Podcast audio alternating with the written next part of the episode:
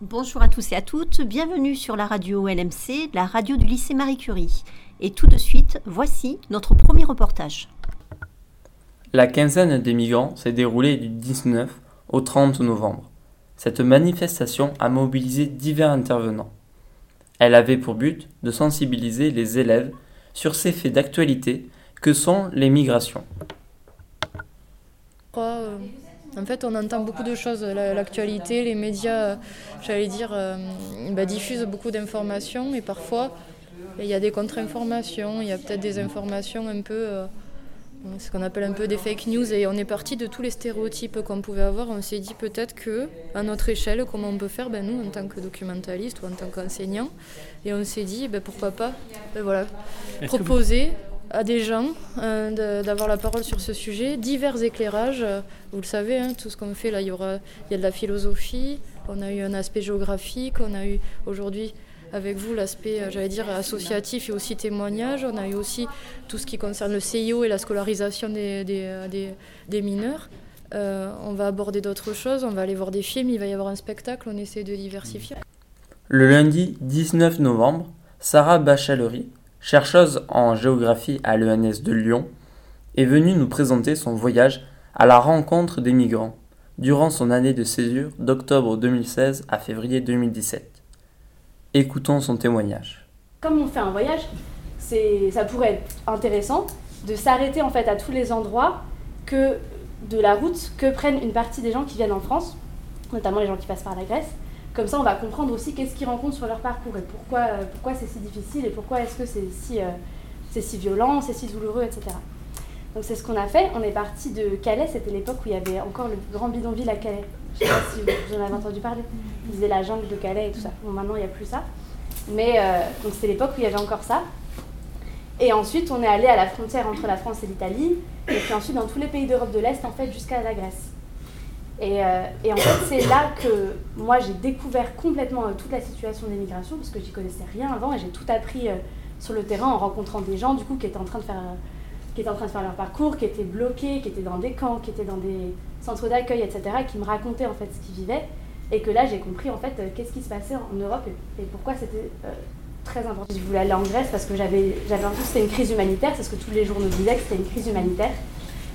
Et en fait, je me suis rendu compte que c'était, c'était pas ça parce que si c'était une crise humanitaire, il y aurait juste des gens qui, bah, qui seraient dans des conditions difficiles mais qui finiraient par arriver en Europe et que ça se passerait bien ensuite. Et en fait, c'était, c'était pas ça du tout. Les gens, ils étaient bloqués sur le trajet parce que les pays, avaient décidé de fermer leurs frontières.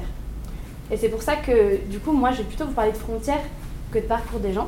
D'abord parce que moi, j'ai pas fait un parcours d'immigration, donc je sais pas ce que c'est, je prétends pas savoir ce que c'est. Par contre, j'ai vu effectivement qu'est-ce que c'est les pays euh, qui, fermaient leurs frontières et qu'est-ce que ça fait aux gens. Mardi 20 novembre, nous avons rencontré des adolescents provenant du Bénin et de la Guinée. Ils ont accepté de répondre à nos questions à l'occasion de l'intervention de Madame Dulaurier, directrice du Centre d'information et d'orientation de Tarbes. Oui, moi je m'appelle Traoré Yakini. Et t'as quel âge? 17, 9 mois. Et moi c'est Baldé Mamadou Salim. 17 ans. Je viens du Bénin. Tu viens du Bénin. Et t'es arrivé quand ici à Tarbes? Depuis le 6 juin Depuis le 6 juillet Ok. Juin. Juin 2018. Et toi? Et moi je viens de la Guinée Conakry. Je suis arrivé en août 2018. Ok. Et t'avais envie de parler aujourd'hui? Ouais, ça m'a fait du bien de parler. Ça t'a fait du bien Ça m'a enlevé quelque chose dans la tête. Oui, parce que vous êtes passé par plusieurs étapes euh, qu'on a expliquées là tout à l'heure dans la conférence. Donc euh, les rencontres avec les assistantes sociales, les éducateurs, les personnes du CIO pour aussi savoir la formation que vous alliez suivre, c'est ça ou le travail? C'est ça? Le juge aussi. Le juge aussi, vous avez rencontré plein de gens en fait finalement. Il y a des choses qui, qui vous ont euh, choqué quand vous êtes arrivé ici à Tarbes ou pas, des, choses qui vous ont fait sourire, vous en avez un peu parlé tout à l'heure. Vous faites un peu répéter les mêmes choses, mais euh, c'est bah quoi qui vous a... choquant, oui. Parce que quand on est arrivé ici, d'abord, il faut, il faut parler aux gens pour connaître comment ça se passe ici. Et mm. même si tu pars vers quelqu'un pour lui demander, il dit désolé. Il n'a pas envie de parler, quoi, forcément. Et ça, c'est pas pareil chez vous, quoi, de là où vous venez. Ça par, vous- par exemple, ici, quand tu arrives, euh, on t'oriente directement à la police. Ah ouais. Et du coup, chez nous là-bas, c'est pas pareil. Là-bas, tu peux, te rencontrer, tu peux rencontrer quelqu'un dans la vie et puis c'est comme si tu, vous vous connaissiez en fait. Ouais. Tu peux parler avec lui comme si vous vous connaissiez. Il y a plus de solidarité, tu dirais, chez, vous diriez chez vous? Ben, moi ici, euh, il me semble que les gens ils ont peur de, ils ont peur de nous ici. Ah ouais? Ils ont peur de nous. Et t'aimerais dire quoi, toi, du coup, si tu pouvais euh, leur, leur parler à ces gens? Qu'est-ce que vous pourriez Ben, de dire ne pas avoir peur de nous parce qu'on fait pas peur. hein. On, on agresse les on armées en on plus. n'agresse pas. Ouais. On fait pas de l'agression et puis de ne pas avoir peur de nous parce qu'on on est des hommes comme eux en fait. C'est dans le cadre de la quinzaine des migrants que M. Laubert, professeur agrégé de philosophie au lycée Marie Curie, a donné une série de deux conférences sur l'hospitalité et l'enracinement. L'hospitalité provoque irrémédiablement une tension entre l'étranger et moi, à cause du danger lié à l'accueil de l'inconnu dans mon chez-moi personnel. La règle d'hospitalité est donc extrêmement codifiée par des rites, des coutumes et autres règles de politesse. C'est au prix de la perte de spontanéité de l'accueil qui a acheté la paix sociale. Mais est-il possible de dépasser cet accueil codifié pour une hospitalité honnête et véridique?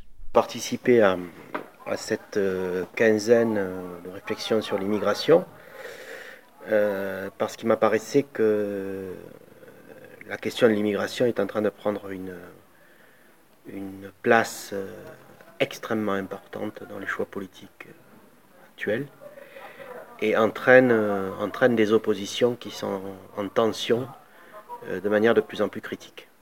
Il me semblait donc revenir aux sources de la réflexion sur l'hospitalité, c'était reposer la question, au fond, de l'idée ben, d'identité et d'étranger et la relation d'accueil. Et il me paraissait aussi que ces questions appellent en fait des passions hein, au sens politique, c'est-à-dire des passions radicales, des gens qui sont euh, qui s'opposent, qui sont pour, qui sont contre. Et je voulais essayer de dépasser cette, euh, cette contradiction et cette ambivalence. Parce que je crois que si nous n'arrivons pas à la dépasser, eh bien nous nous, nous, nous détruirons les uns les autres. C'est qu'en nous, il y a une aspiration à l'hospitalité absolue. Et qu'en même temps, cette, hospitalité absolue semble impossible à organiser de façon pratique. Voilà. Donc, ce que j'aimerais qu'on retienne, c'est qu'en nous, il y a une aspiration à l'accueil de l'autre qui est absolue. Un désir d'accueillir l'autre, et qu'en même temps, ce désir euh, rencontre toujours euh, le problème de son institutionnalisation et de la dimension de séparation entre euh, moi et l'autre. Dans l'analyse de Simone Veil que nous livre M. Laubert, les déracinés ne sont pas forcément ce que l'on croit. En effet, bien sûr, les premiers concernés par le déracinement sont les immigrants, qui ont perdu tout leur foyer, tous leurs amis pour quitter leur pays. Mais, d'après Simone Veil, ce ne sont pas les seuls à avoir perdu leurs racines. En effet, nous aussi sommes comme perdus dans une société où nous ne nous comprenons plus, nous avons perdu jusqu'à la possession de notre outil de travail.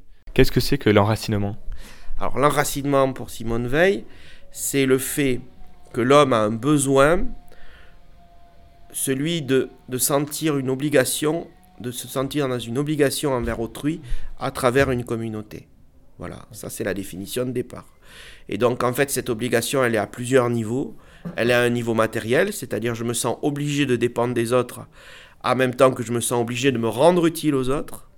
Voilà et elle à un niveau spirituel, c'est-à-dire j'ai besoin de sentir une communauté avec moi euh, qui participe d'une d'un- d'une même révélation du sens de l'univers et du monde, d'une même foi en fait. Et elle est métaphysique aussi, je crois, c'est-à-dire qu'on a besoin de partager aussi une unité de valeur, c'est-à-dire de compréhension de ce qu'est la vérité, le bien. C'est le contact charnel, spirituel, intellectuel avec le monde qui nous entoure avec le territoire qui nous entoure et surtout avec ceux qui nous entourent. Il faut retrouver ça, comment le retrouver avec une sorte de révolution. C'est une révolution d'ordre social, politique. Voilà, c'est-à-dire une révolution où chacun reprend sa place dans le monde et où on redonne une place de propriété à chacun dans le monde. Ça veut dire une révolution ouvrière, notamment, où l'ouvrier retrouve la, la possession de son outil de travail, c'est ça le gros centre politique. L'ouvrier retrouve la possession de son outil de travail, on retourne vers une société du bien commun, et une société aussi où ceux qui possèdent euh, sont ceux qui ont le plus de devoirs. Celui qui est patron d'une entreprise, par exemple, pour Simone Veil, il ne possède pas l'entreprise en tant que telle, mais il est dans une ordre de responsabilité hiérarchique. Jeudi 22 novembre, des bénévoles de l'association Réseau Éducation sans frontières sont venus à la rencontre des élèves. Euh, Jean-Louis du réseau Éducation sans frontières des Hautes-Pyrénées. Euh, mon rôle, c'est euh, de coordonner les différentes associations, les différentes personnes qui sont dans le réseau et qui œuvrent pour que les migrants puissent s'intégrer dans notre pays, comme comme notre devise nationale euh, euh, les, invite, c'est-à-dire euh, liberté, égalité, fraternité. Donc voilà, on travaille dans ce sens-là et faire en sorte que tous les élèves sont des enfants, et même s'ils sont d'origine étrangère. Et il y a plusieurs, plusieurs niveaux d'implication qu'on peut avoir. C'est-à-dire, euh, déjà, quand on on les croise, être capable euh, d'être avec eux comme on est avec les autres. Donc, ça, c'est la première des choses, c'est être capable de leur dire bonjour, bienvenue, comme disait Annie tout à l'heure.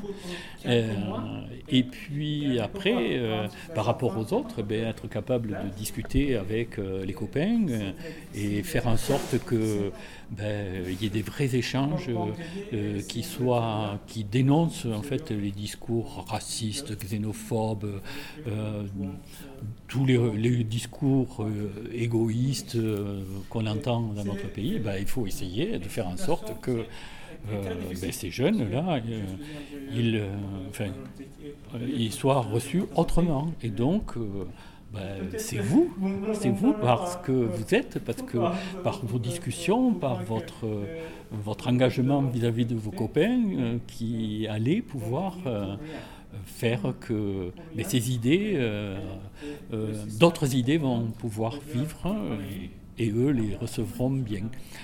Lundi 26 novembre, la comédienne Isabella Maya est venue nous présenter son One Woman Show, Origine non contrôlée, dans ce spectacle inspiré d'une histoire vraie, l'actrice nous raconte avec humour l'aventure d'une jeune femme envoyée en France contre son gré. Et quand avez-vous eu l'idée de, monter cette comédie euh, euh, Pourquoi? Parce que euh, pour moi, il y avait vraiment beaucoup de, de, choses qui se passaient dont les gens n'étaient pas au courant. pour moi, quand on a peur de l'inconnu, donc il y a beaucoup de choses qu'on ne sait pas, donc c'est pour ça peut-être qu'il y a beaucoup de gens qui sont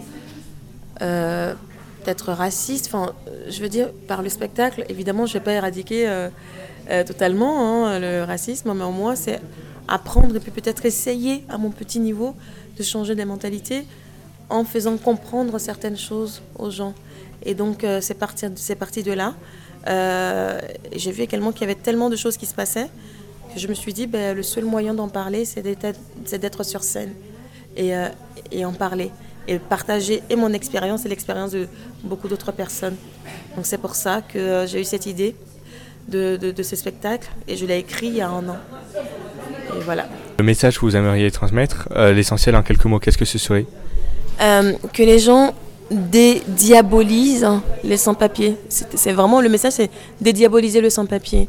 Parce que euh, le sans-papier, c'est quelqu'un comme vous, comme moi, euh, qui, voilà, enfin, être sans-papier, déjà pour moi, ça, je comprends pas. Parce qu'on a tous des papiers. Mais comme je le dis dans le spectacle, c'est simplement parce qu'on n'a pas le papier, le passeport de la bonne couleur. Et donc du coup, euh, voilà. Donc c'est vraiment l'idée, c'est d'expliquer un peu ce qui se passe chez nous euh, et, voilà dédiaboliser en tout cas le sans-papier. Jeudi 29 novembre a eu lieu une conférence des employés de la société Adoma qui est chargée de construire et gérer des habitats à vocation sociale.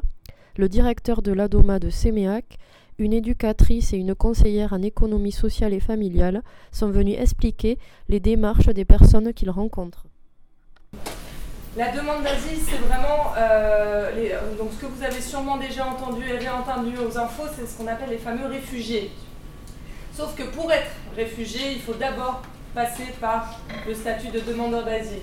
Donc c'est des personnes qui sont en danger de mort en cas de retour au pays. Donc ce danger de mort est dû à euh, une croyance religieuse, des opinions politiques, une orientation sexuelle, une appartenance, à un groupe ethnique et d'autres choses encore. Euh, et donc c'est la personne, quand elle arrive ici en France, elle doit prouver pourquoi elle est en danger de mort.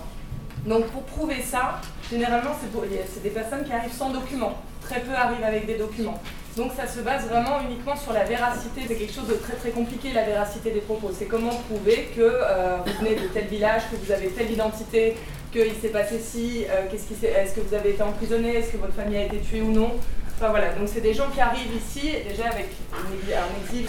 C'est pas tout le monde. C'est d'abord des demandeurs d'asile qui font toute cette procédure et qui ensuite bénéficient d'une protection internationale où l'État français leur dit très bien, vous êtes protégés maintenant.